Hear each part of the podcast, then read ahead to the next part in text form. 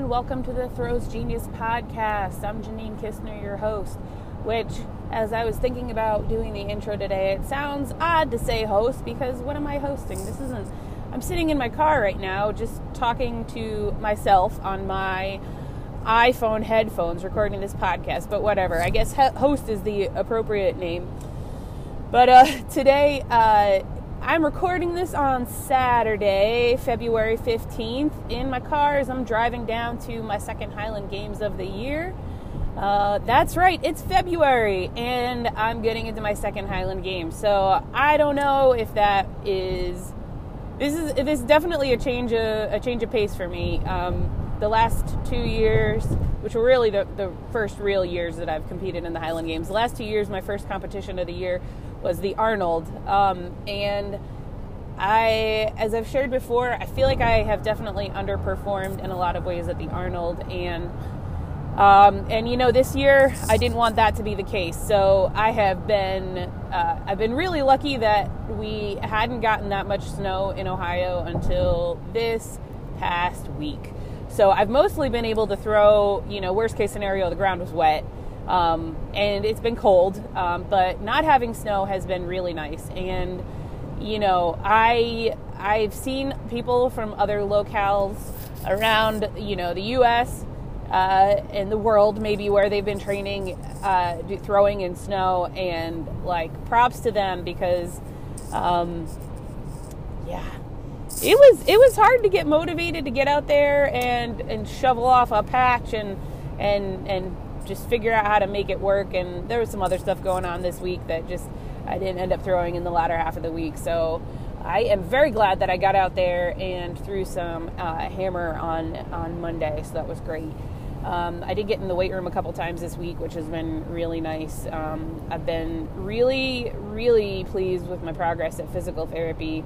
Um, I've been getting some uh, some like traction on my on my leg to help. I've, I've got like immobility in my right SI joint, and that and, and, I'm a little asymmetrical in the way like my right um, the right side of my pelvis is a little more um, anteriorly rotated.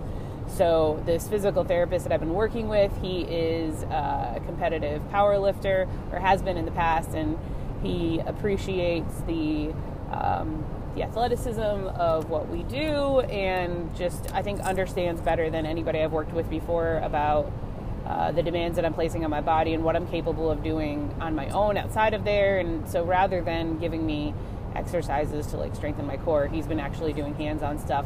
I've gotten some dry needling, um, and uh, he's been doing a lot of like uh, mobs, like mobility stuff, to try to some things to like physically open up that open up that joint a little bit, get a little bit of more flexibility back in there. I know that there's very little movement in the SI joint, but I guess I have even less than you're supposed to have in there. So, I you know, day of therapy as as predicted, there's definitely been some soreness.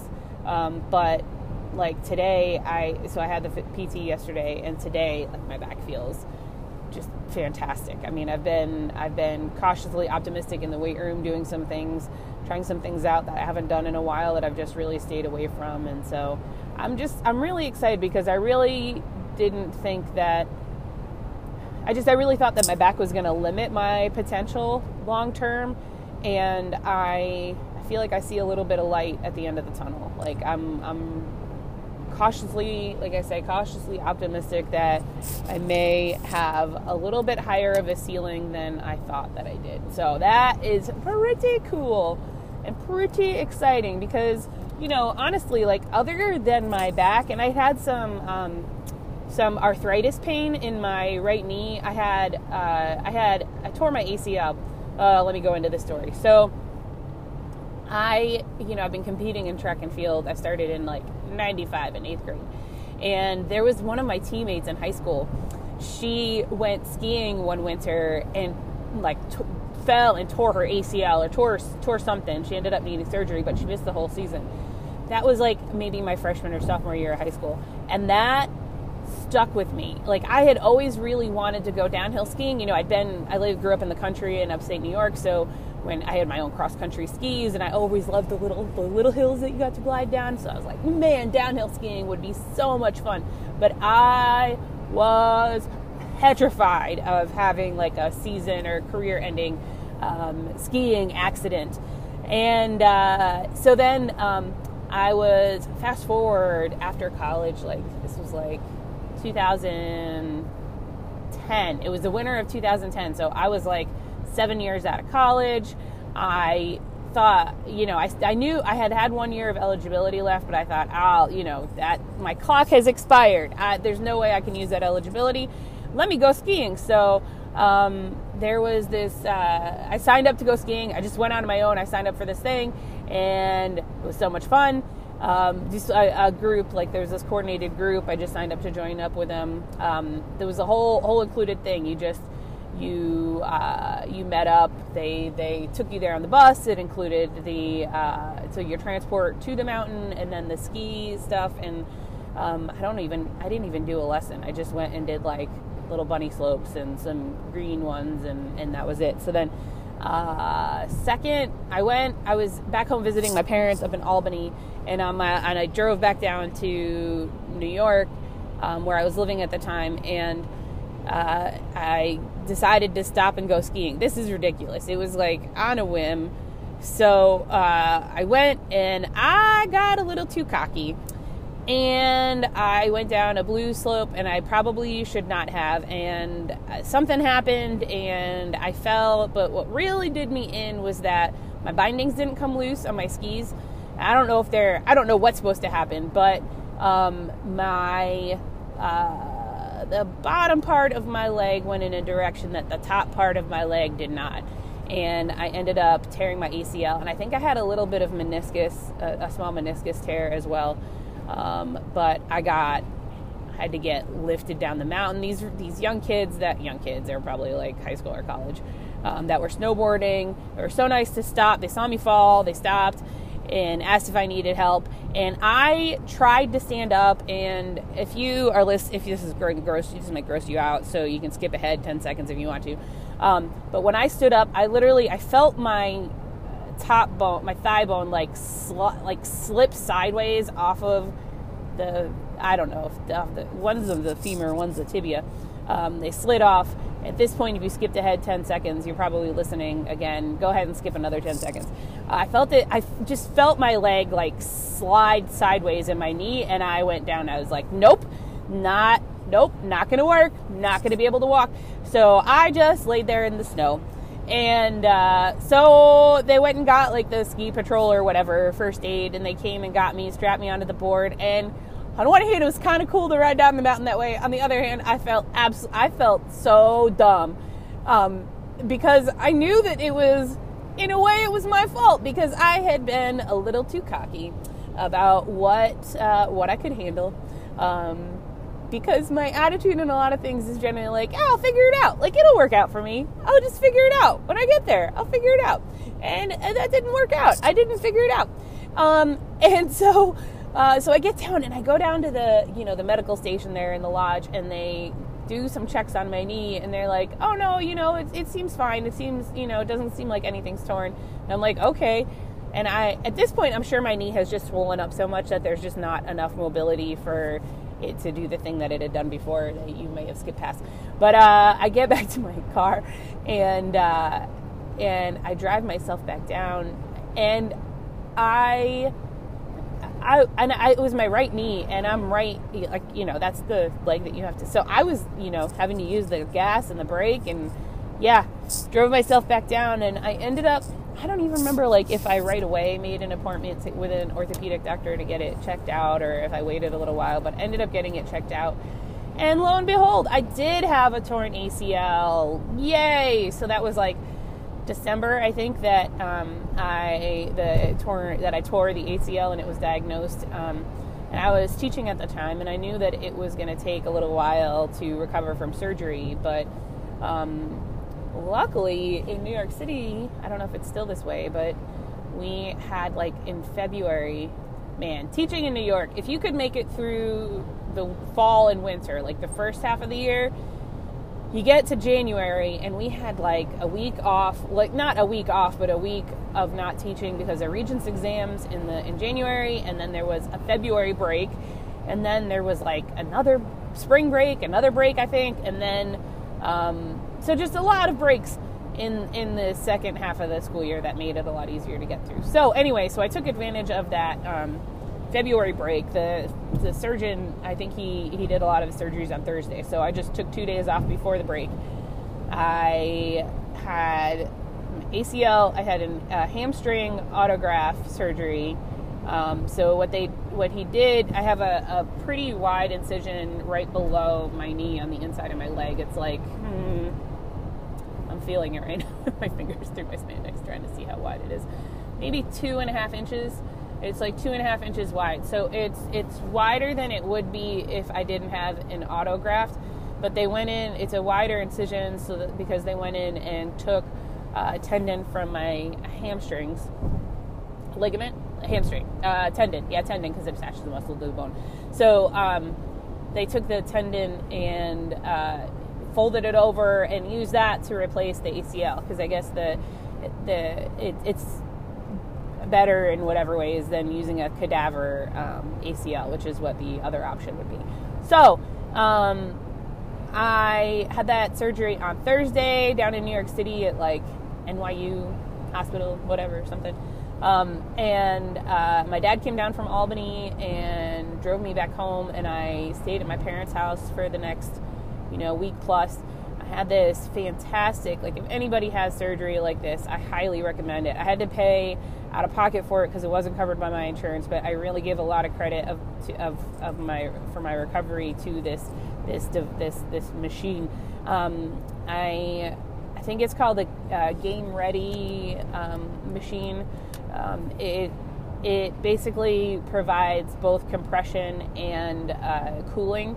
Um, so it it's like a long cuff.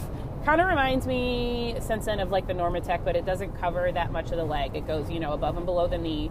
Um, and it cycles. You put ice into the, the main part of the unit, um, and it cycles uh, cold water, this ice cold water through this thing that goes around your knee while also providing compression. So it really helps reduce um, the post surgery inflammation. Um, and as soon as I could, I was allowed to or could or whatever, I got up and was walking around first with crutches. Um, but then, I mean, and I don't, I don't, this is my only ACL surgery, so I don't know, it's typical, but you know, I went back to work, to school on the Monday. So it was, what is that? Four, uh, 11 days later, and I was walking. I was walking. I had a cane, but I didn't always use it. I tried to sit down when I could. Um, but I was I was walking around, and I don't I don't even remember how long I had, if I had a brace on it. Um, but yeah, so that was. I apologize. I don't even remember why I got into this story. Something about skiing well, this has got to be fun for you. So, uh, I really started recording. Let's get back to the main thing today. So, the Tundra Games, hosted by the GLSAA, it's super exclusive, it's members only.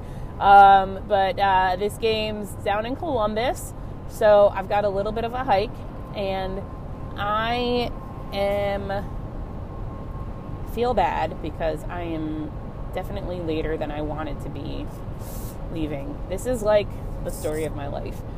Um, so the games, this competition starts at noon, which is fantastic because it means that I didn't have to get up like crazy, crazy early. Um, but getting up anytime before noon for me, quite frankly, is hard. I, uh, which sounds ridiculous, but um, I've got time, and you're here, so let me tell you about my sleep disorder. Um, you know, as an aside, the older I get, the more I realize like everybody's got something. Like you know, when people, you know, behave in ways that you you think aren't the way that they should behave, you know, show people a little bit of grace because we don't know what people are going through. We don't know what stuff they've got going on at home or that they went through at work that week. And I'm not saying that that means let people treat you poorly, but if somebody seems a little stressed out or just, you know, show people a little bit of grace. That's my my word of advice. Word to the wise Life Lessons with Coach K.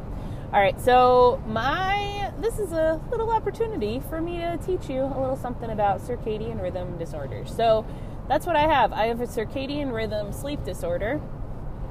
Mine is called delayed sleep phase syndrome. Um, so basically, um, everyone has a their sleep phase. That's the time at night that they're asleep, and um, a typical uh, circadian rhythm for someone with a typical circadian rhythm, their sleep uh, sleep phase might be what like ten or eleven at night to like six, seven in the morning. Like if you're just left to your own devices, you don't have to. You're let's say you are just away on vacation by yourself and you didn't have anything to get up for and you hadn't stayed up late the night before, you know, and just let your body go to like homeostasis. What would your normal sleep phase be? So for me, and I know that this is the case because I I have had summers off, you know, and I've I've had time where I didn't have to get up um, before I was married, before I had a kid, and I also know. Well, I'll get to this in a second. So my sleep phase is typically if I'm left to my own devices, it would be three or four in the morning is when I, my body will fall asleep, sometime around there, um, and I can sleep until noon or one. Um, yeah, so that's fun. Uh, that's made school and work and, and family and stuff. It's made it really hard over the years, and I didn't I didn't really have and I didn't have an official diagnosis of this until I think it was like 2014 or 2013. I, I didn't even know what it was. Um, it's, it's, funny. I was, uh, I was a newlywed laying there in bed next to my loudly snoring husband and just was angrily Googling snoring online to find some kind of article to send him to tell him to do something to fix it. Come to find out, he actually has pretty severe sleep apnea and he uses a CPAP now, and it's like been a huge huge uh, improvement to his quality of life. The quality of his sleep has really dramatically improved. Um, but some, somehow, when I was searching, went down the rabbit trail, rabbit hole of sleep disorder, sleep problems, I discovered this this DSPS, this delayed sleep phase syndrome. I started reading through it, and I I've I it wasn't like WebMD where you're like, oh yeah, I'm dying, I have throat cancer it was like, oh my gosh, this describes the symptoms that I've been experiencing as long as I can remember to a T. Like, this is me. So I ended up finding a sleep specialist who uh, had me do this um, acti- actigraphy. I don't know, actigraphy. I think I don't know. That's probably what it's called, actigraphy. Um, there was like a, a, monitor that I slept with, uh, I think, for a week um, that tracked my sleep movements and tracked when I fell asleep and and whatnot. And I think he gave me an official diagnosis as that at that point. Um, but the medication that he tried to he wanted to prescribe me wasn't approved approved by my insurance. And um, and I don't know I didn't find a lot of success there. So I just kind of continued just dealing with it because I mean this is something I've just dealt with my whole life. So I just kind of kept dealing with it. I didn't really think I was going to get any help. Um, and then uh, after when we were in Michigan, I ended up um, seeing so, seeing someone at the sleep medicine uh, clinic up in the University of Michigan, and they did like my first visit. They did a history, and just they were able to diagnose it honestly based off of me just describing what my history was with sleep, um, and you know more so even than when I met with the doctor uh, in um, the la- the first doctor that I'd seen when we were at, living at our previous location. Um, it just it once I had that official diagnosis. I mean, it. I don't know that it actually changed things about my life, but just having the validation, having somebody validate that, like, hey, you know, there actually is something, like, there's a reason why you've been feeling this way and why certain things have been harder for you. It's not just that like I had heard sometimes growing up. Like it's not that I was lazy. Let me tell you that that's hard to hear. I was a straight A student in school. I was a very good athlete. Like I did a lot of things very successfully. I was in a lot of clubs. Um, but you know, Saturdays that I didn't have something going on, I didn't have a track meet. I would sleep until noon, you know, and I had a really hard time getting up in the mornings. My dad had to drag me out of bed at, you know, 6:30 in the morning to get to high school on time. And I heard, you know, and no fault to my parents, like they didn't know any better, you know, that they didn't know that there was this this thing. Um, but I heard, you know, oh, you're lazy, you know, like that. That I don't know if they actually said those words, but that was the message that I received was that people thought I was lazy because I liked to I liked to sleep late. So having all that that baggage from all those years and you know so honestly sometimes wondering you know maybe i am lazy like maybe i just need to try harder work harder to get up um, get up earlier to then finally get this diagnosis and and like i said like at that point it didn't really change anything i, I hadn't figured out how to manage it super well and i didn't feel comfortable um, necessarily asking for accommodations because of it. Um, but I it, it, just it just helped me feel a little bit better about myself. So I did I did end up asking that we would have staff meetings a little later. Um, and when I, I was assigned a class at 8 a.m. and I asked if I could switch with one of the other instructors um, to a later class to teach later, and they did do that. And so um, so that those those kind of things helped, but um, but there's still a lot of people who are not very understanding. You know, I think when you have people who have um, uh, their chronotype is is earlier, I think it's hard to understand what it's like for someone who, to have to struggle to get up even at seven o'clock. You know, like that because that seems I think not that early to most people. Like not that much of a struggle to get up at seven, but that is it's it's even now it's a struggle for me and you know so I, I feel like I'm I'm chronically late this ties back to the Highland Games today, unfortunately. Um, but like you know, I mean, if you can kind of do the math and work backwards, like me getting up at seven in the morning, that's five hours before my body wants to get up. You know, if your body normally can normally get up at um, you know six in the morning with no problem. Um, you know, imagine if for your whole life you were expected to get up at one in the morning. Um, like because like and, and you tell i tell you tell people about you have a sleep disorder and they like they're always like oh sleep hygiene. Like you know keep the room dark and don't look at screens and like to do all these things but like i have tried it. Like i have tried all the things. That's like i mean again that's me like what telling somebody like telling somebody with a normal chronotype like a typical chronotype. Okay so I hear you're having trouble going to sleep at 5 at night at 5 p.m. Well, you know, just make your room dark and don't use your screens and you should be able to fall asleep at 5 p.m. like no, like your body if you're trying to force your body to go to bed, to go to sleep before it's really ready to go to sleep, like it's not it, it will not fall asleep. Like there's a certain now there's a certain amount of sleep drive that you can get from um, from just being chronically sleep deprived. And so sometimes I will be able to fall asleep before three in the morning. Um, but that's that's when I'm like, it's been day after day of me not getting enough sleep. Like, yeah, eventually your body's just like, okay, we need to shut down now.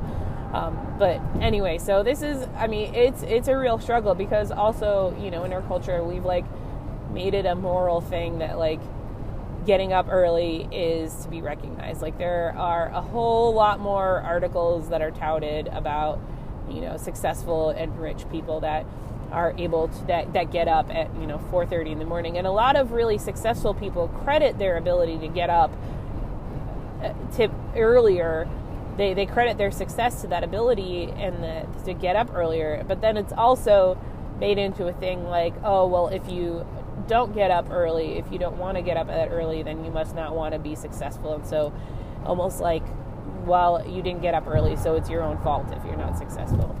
And not recognizing that some people really are limited um, by their physical abilities. So, um, you may ask, is there no treat? Isn't there any treatment? Isn't there anything you can do? And really, everything that I've read, there there is there's some sort of controversial treatments. There's this one that's like um, where you every night you like you start at your normal sleep time and every night every night after night you go to bed an hour later like you force yourself to stay up an hour later and it's supposed to like advance your your time around the clock until you get to that time that you want to go to sleep. But from what I've been reading, what I had have read is that that can sometimes trigger people to have something that's like called N24 or free running. Uh, what is it? Free running sleep phase or something like that, where um, you you you basically like there is no set time that you your body wants to go to sleep. This to me sounds as bad as DSPS is. I've been able to cope with it pretty well, but this like N24 just like you don't have your your the length of your day varies from day to day. Your body's like quote unquote day.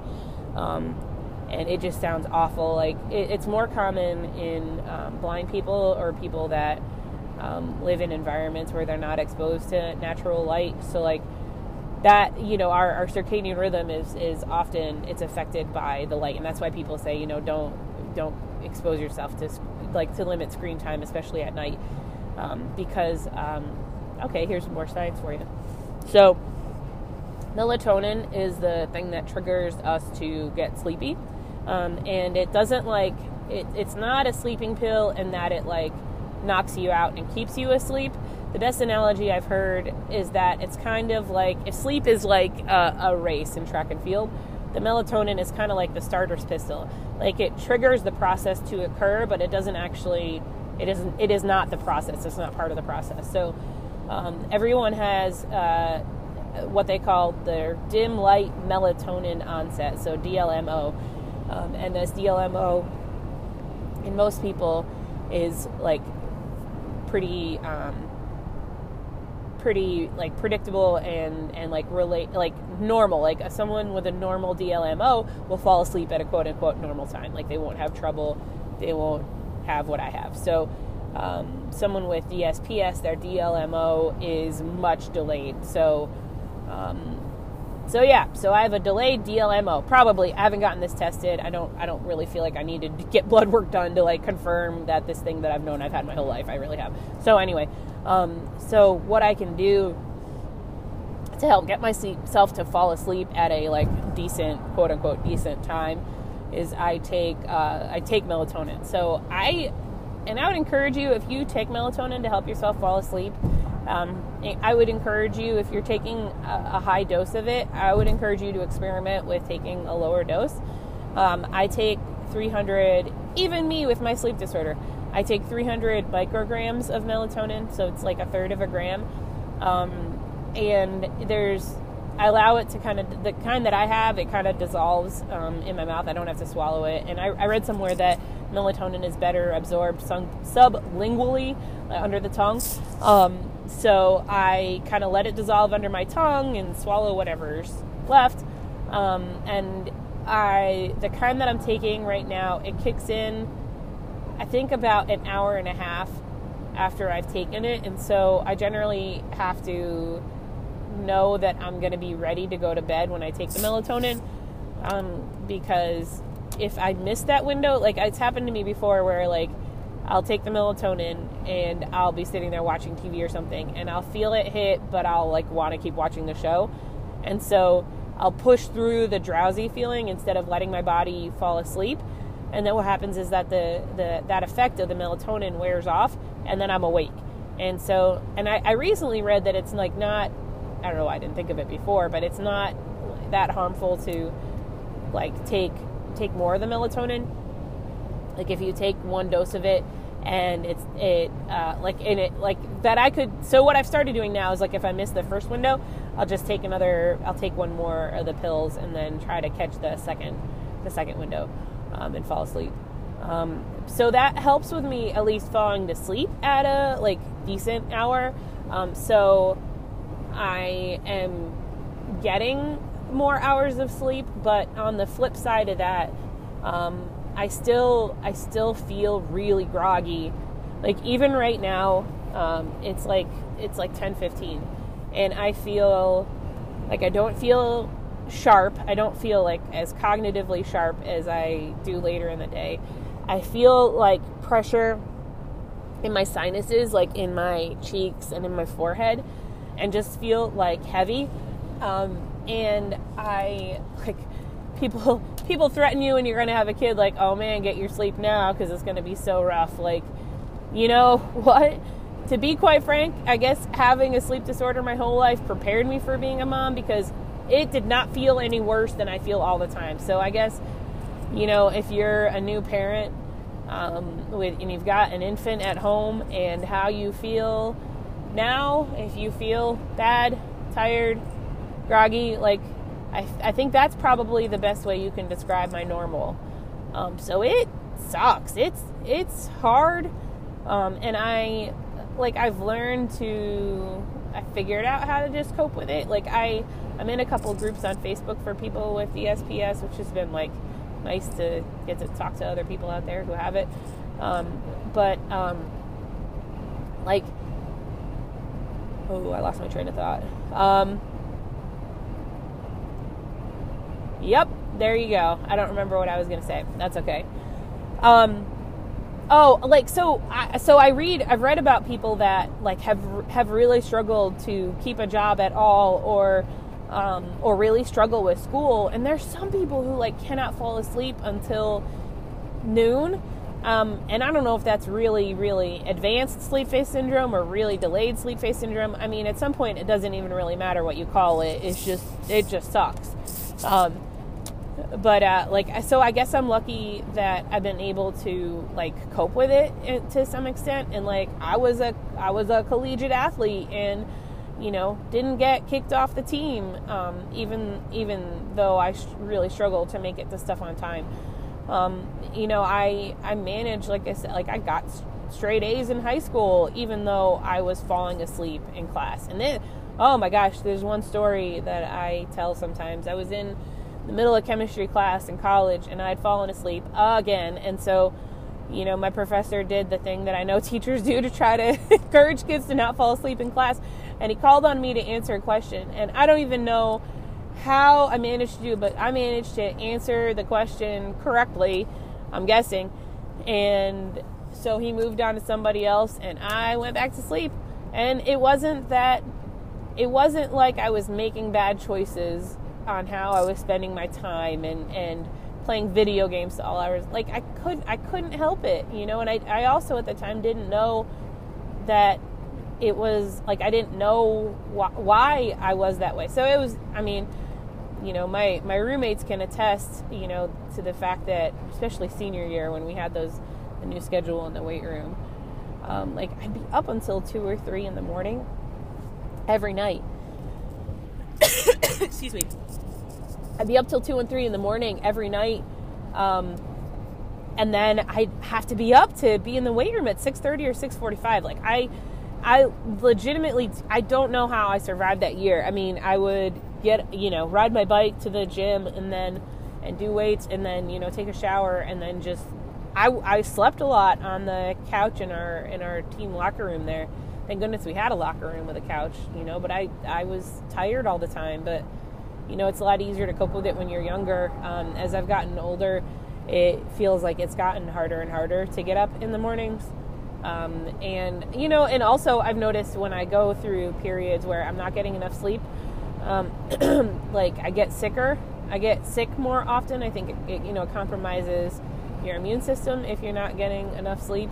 Um, but you know, going back to what I said earlier, like even even if I'm able to fall asleep at a decent hour, um, and able to get myself up out of bed at a decent, you know, quote unquote decent hour, like my body still feels like it should be asleep. And so until early afternoon, I still don't feel like I'm functioning very well. So, you know, I've been thinking more and more about what kind of changes I could make, you know, I don't, I don't know, career wise and, and whatnot, um, to be able to cope with this. So, uh, yeah, anyway, so this is my, not my excuse, but if, if you're competing with me in a Highland Games or you're with me in the morning and it seems like I'm not fully with it or I I've been was running late like I am today.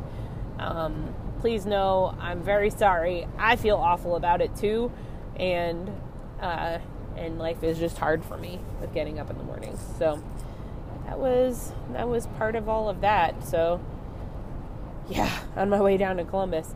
Um, so let's talk a little bit more about I don't know, training, Highland Games stuff. Um, I don't know where to begin. I'm actually going to pause, I think. Yep.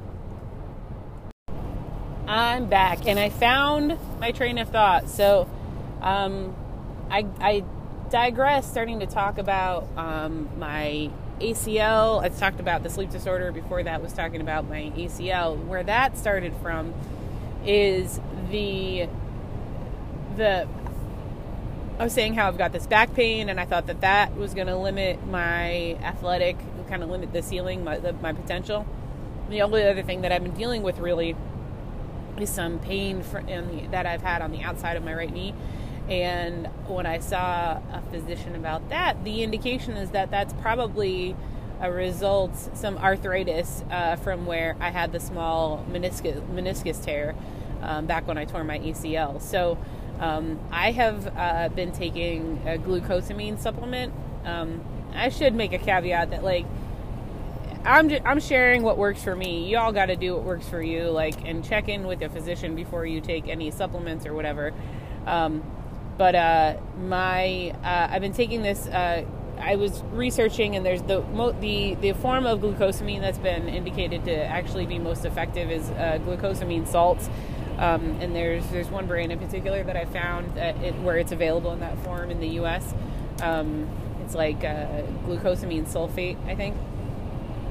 And since I've been taking that, I really have noticed a marked difference. And I mean, it feels like my knee pain has gone away, and I think I'm training uh, harder than I that I ever have. So I, I do have an unloader brace that I bring with me um, if I start to notice any kind of pain in my knee, but like I've been really lucky. I really haven't needed to use it as much as I thought I was going to. So, um, so yeah. So now that you know this this chronic back pain that I've had, I mean, literally since I was in high school, since the '90s. You know, it's been more than two decades since I've been having chronic back pain, and it had gotten worse over the last the last you know five years five ten years it's gotten worse um, but you know the idea that some of my really severe back pain could be resolved and you know the knee pain's gone like i, I think you know sometimes i wish that i'd gotten into the highland games earlier after college um, but by the same token you know opportunities for women in the sport have really been growing and so i feel like i'm getting into it at a good time now um, and at the same time i don't have like my training age is younger and I haven't my training hasn't taken as big of a toll on my body as it as it would have if I had been training really hard for more years. So hopefully that has extended out my uh, my like training longevity a little bit longer and extended out hopefully my Highland Games career high high level whatever my high level is career a little bit longer. Um, so so yeah, and I, I so I am really excited. I, I, I, was really lucky when I was 30 that I was able to go back and, and throw and compete on a pretty high level as a collegiate athlete. And I feel really lucky now in my late 30s, uh, you know, being 38 and being able to train pretty strong, lift pretty heavy weights. Like I'm, I'm, I'm really excited. I, I, I'm excited to see where, you know, where what kind of my ceiling is. I, I want to really push and see what what I can do. So so yeah, so that's pretty cool.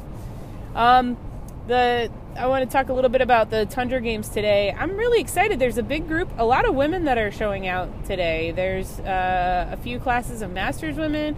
We've got a novice woman signed up. There's an open class. There's a, and an A class, and um, it just seems like it's going to be a pretty a pretty decent group today.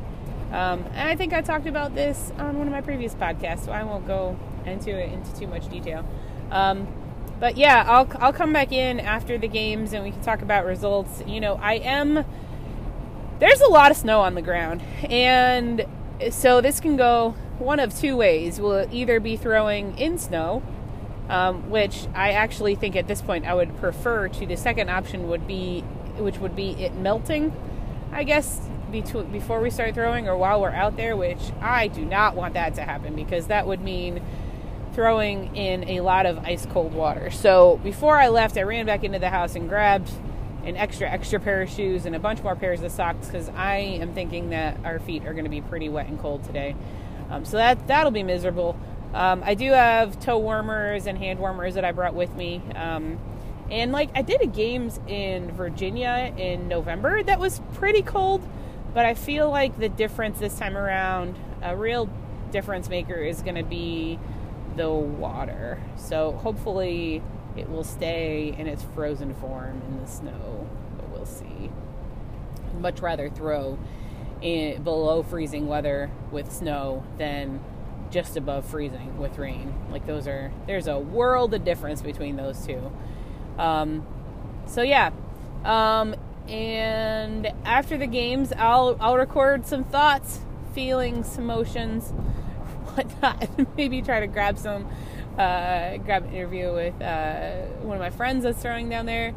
Um, but yeah, we'll see. We'll see. We'll see. I am trying out longer spikes. I wear cross country flats. I am going to be trying out longer spikes today, um, seeing if those help me. I'm interested to see for, especially for hammers, how the longer spikes work. I even have, I have inch long jab spikes.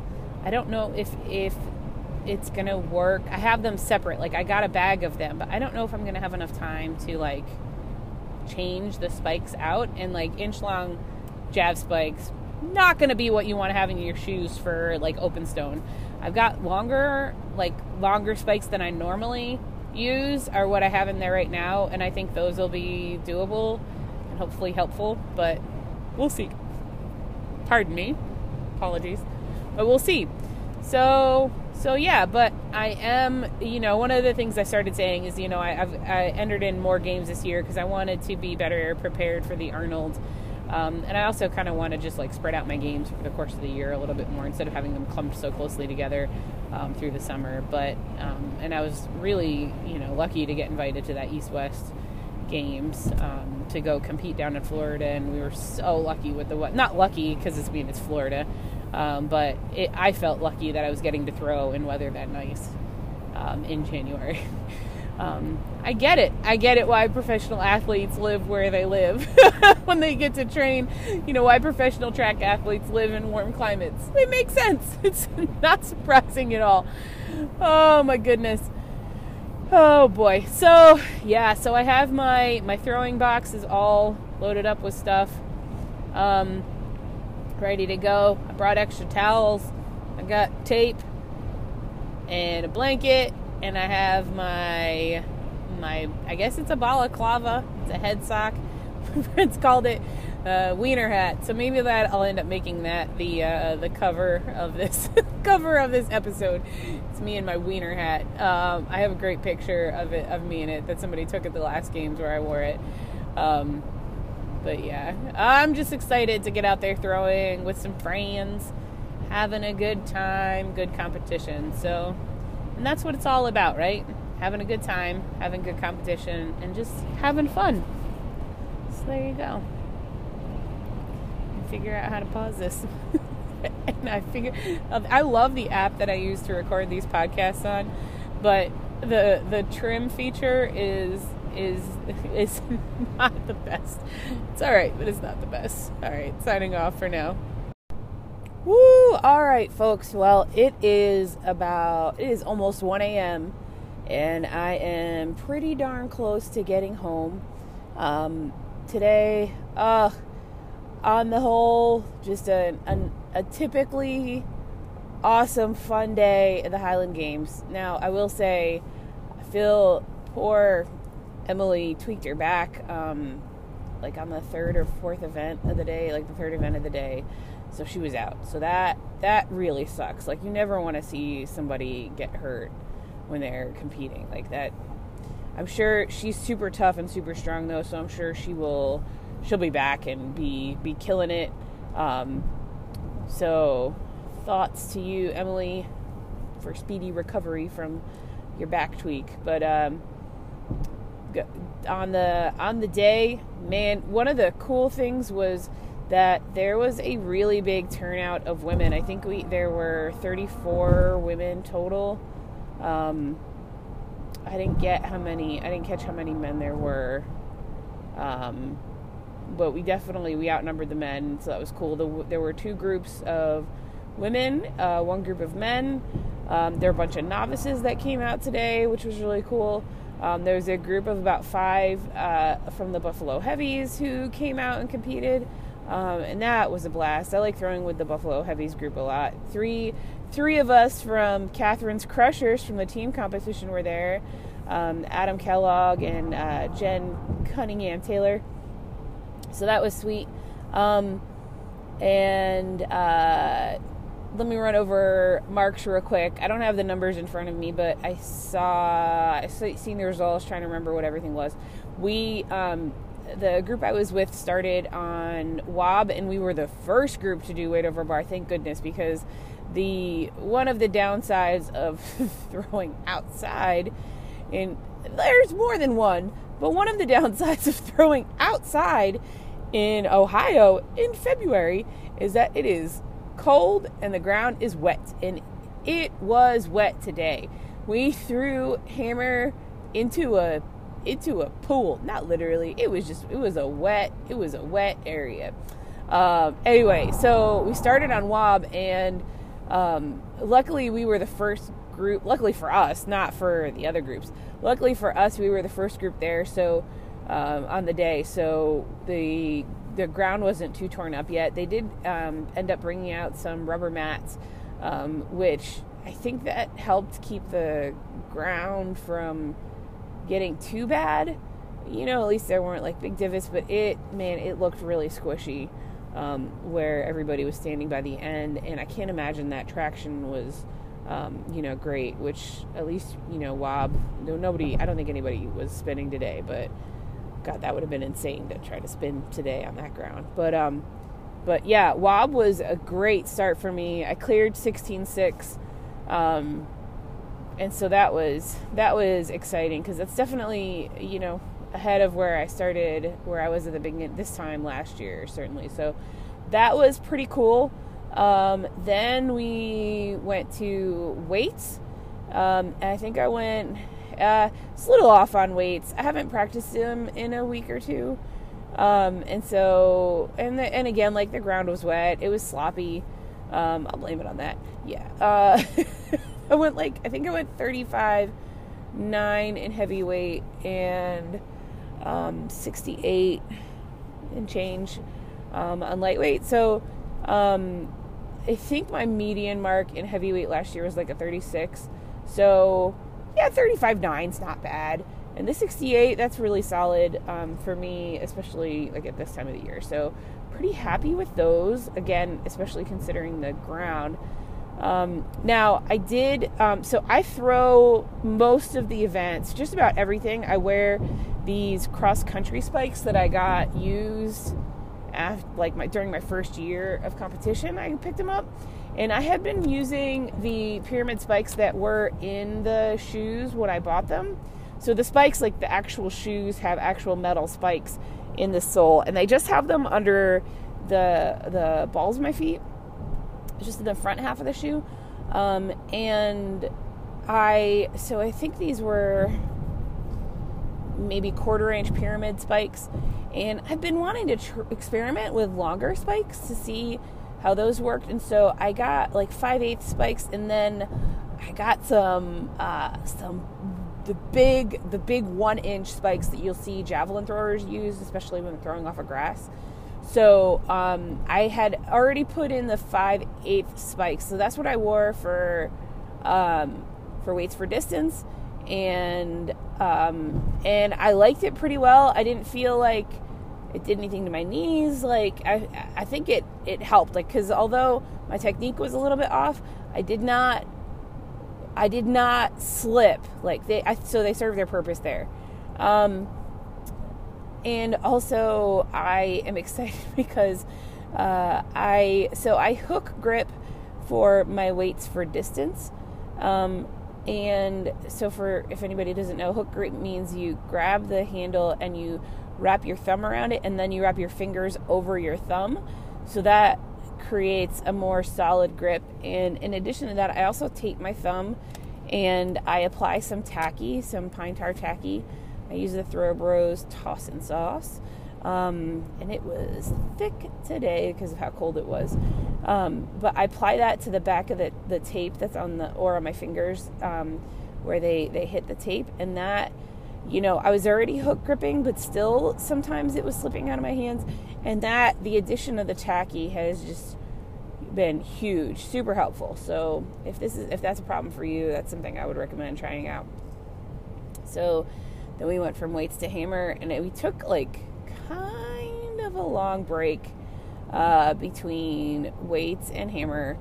Um, and so I was like, hmm, this is time chance for me to change into my one inch spikes. So I just sat down on my uh, my throwing box and I changed out the spikes and because I figured I could try the one inch spikes and see how they worked for hammers and for stones. And you know, we ended up uh, with the hammers. We we ended up down at the far end of the field and um, let me think heavy hammer think i went 60 I was 68 in heavy hammer too. I think i went 68 or six no 66 maybe.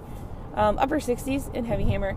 And then in light hammer went 82 um, and i ended up it got really sloppy down there um, behind the trig. So um, that 82 was really like maybe an 84 because I, I, from where I actually released it because I had to I just stepped away from the, the where it was most sloppy. I just didn't want to risk uh, slipping, um, and also didn't I use I ended up using tacky for light hammer.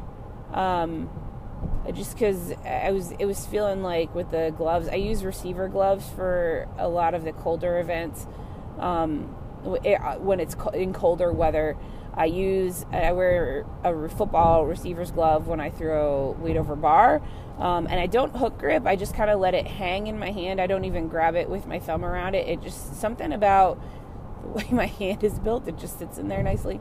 So um, but was what was happening is I was starting to get um, some like hot spots and some blisters and, and tearing some of the skin on my right hand when I was throwing lob. So I started throwing with a receiver glove to just kind of um, protect my hand, uh, the skin on my hand a little bit more. Um, and then, and I also I will wear those gloves actually when I'm throwing stones too when it's really cold. Um, what I and what I use for um, for weights for distance. I got this like a glove at like Ace Hardware, I think. Like oh, I think that's where I got it. I think I got it there. Like a work glove that uh, that um, like a fingerless work glove, um, and uh, I cut off the most of the thing that goes around the thumb because I, I wanted to have. I wanted to have protection over my hand because the oh here's why I went with this glove this kind of glove too and not just tape because the an issue I was having with the tape is that the tape would slide on my fingers.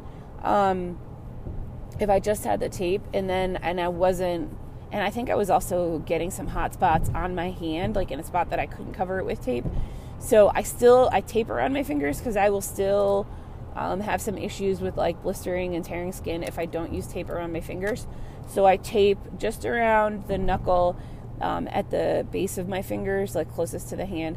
So I use, I take a, a, roll of tape and just tear it in half and tear a strip. And so I put like, I just do like a layer, a layer or two around my fingers. And then I put the glove on over that, put tape over my thumb, um, and then tacky on the thumb. So that's what I do for the weights for distance. Um, and then for a hammer, I will typically use tacky, but it was like super cold. And I know the tacky, like I wasn't sure how great it would um, function um, or if it like would even matter for me. So I just I wore my receiver gloves because I've been practicing with those more. Um, the the games I did, Matt Hands games in Allegany, New York that he does his uh, for charity games that he did uh, does it was like the first weekend of June last year. I was like super excited because I had new equipment and got those new gloves. Um, and tried them out last year. Yeah, big mistake to try something new in a competition. I should have practiced with them and just gotten a feel for like how much I could crank on the hammer um, and try to accelerate with it because I definitely lost the hammer out of my hands uh, early in that kill zone and it I I don't know what I would have done if I'd actually hit somebody, but it definitely could have hit somebody with where it came out. So I have practiced more with the receiver gloves at home practicing, so I have a better sense of like how much force I can apply without losing um, losing the hammer out of my hand. So, excuse me. So hammers, and then and then we went to stones, stones. Um, and we threw like a 14 pound Braemar, like a 9 pound open. Um, and I went like 36 and change on open and 28.11 on Braemar. So, um, you know, one of the goals I had going into today was to get marks. Um, like, I wanted to start out the year early, like a full slate of marks because um, I know like at the Arnold we only do five events and the we do open stone but it's a heavy stone so it kind of makes it look like your like your open stone mark is a little depressed by that. And we throw a 16 pound sheaf and you know it's a challenging caber. Um, not a challenge caber challenging caber. So um, you know I wanted to one of the things I wanted to do this year was come out early get like a games um, like in January in Florida maybe and then uh, we didn't we didn't throw a Braemar or heavy hammer. So I wanted to get another games in where I had those marks just so for myself I could establish that baseline. So that's one of the purposes that today served. And so I was I'm pretty pretty happy with how those marks went.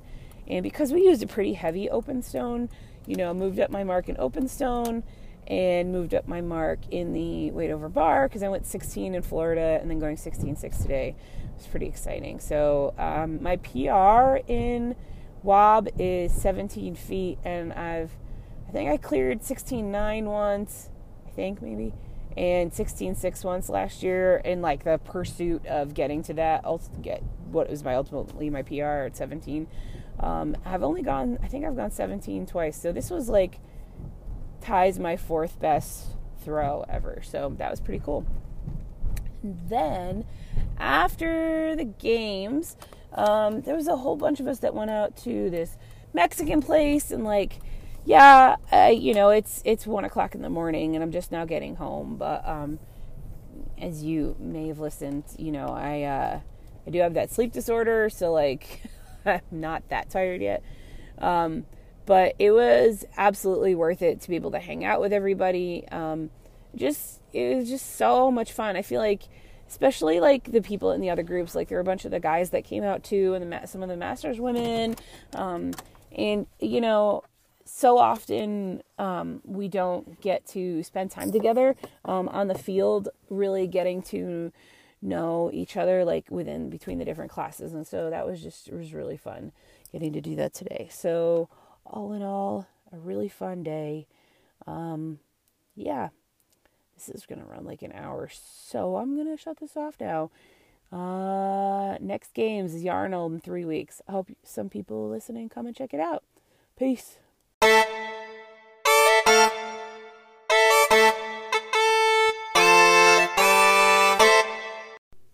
Thank you for listening to the Throws Genius podcast. If you'd like to connect with me, Janine Kistner, about the show or the heavy athletics or whatever. The best place to find me on social media is probably on Instagram.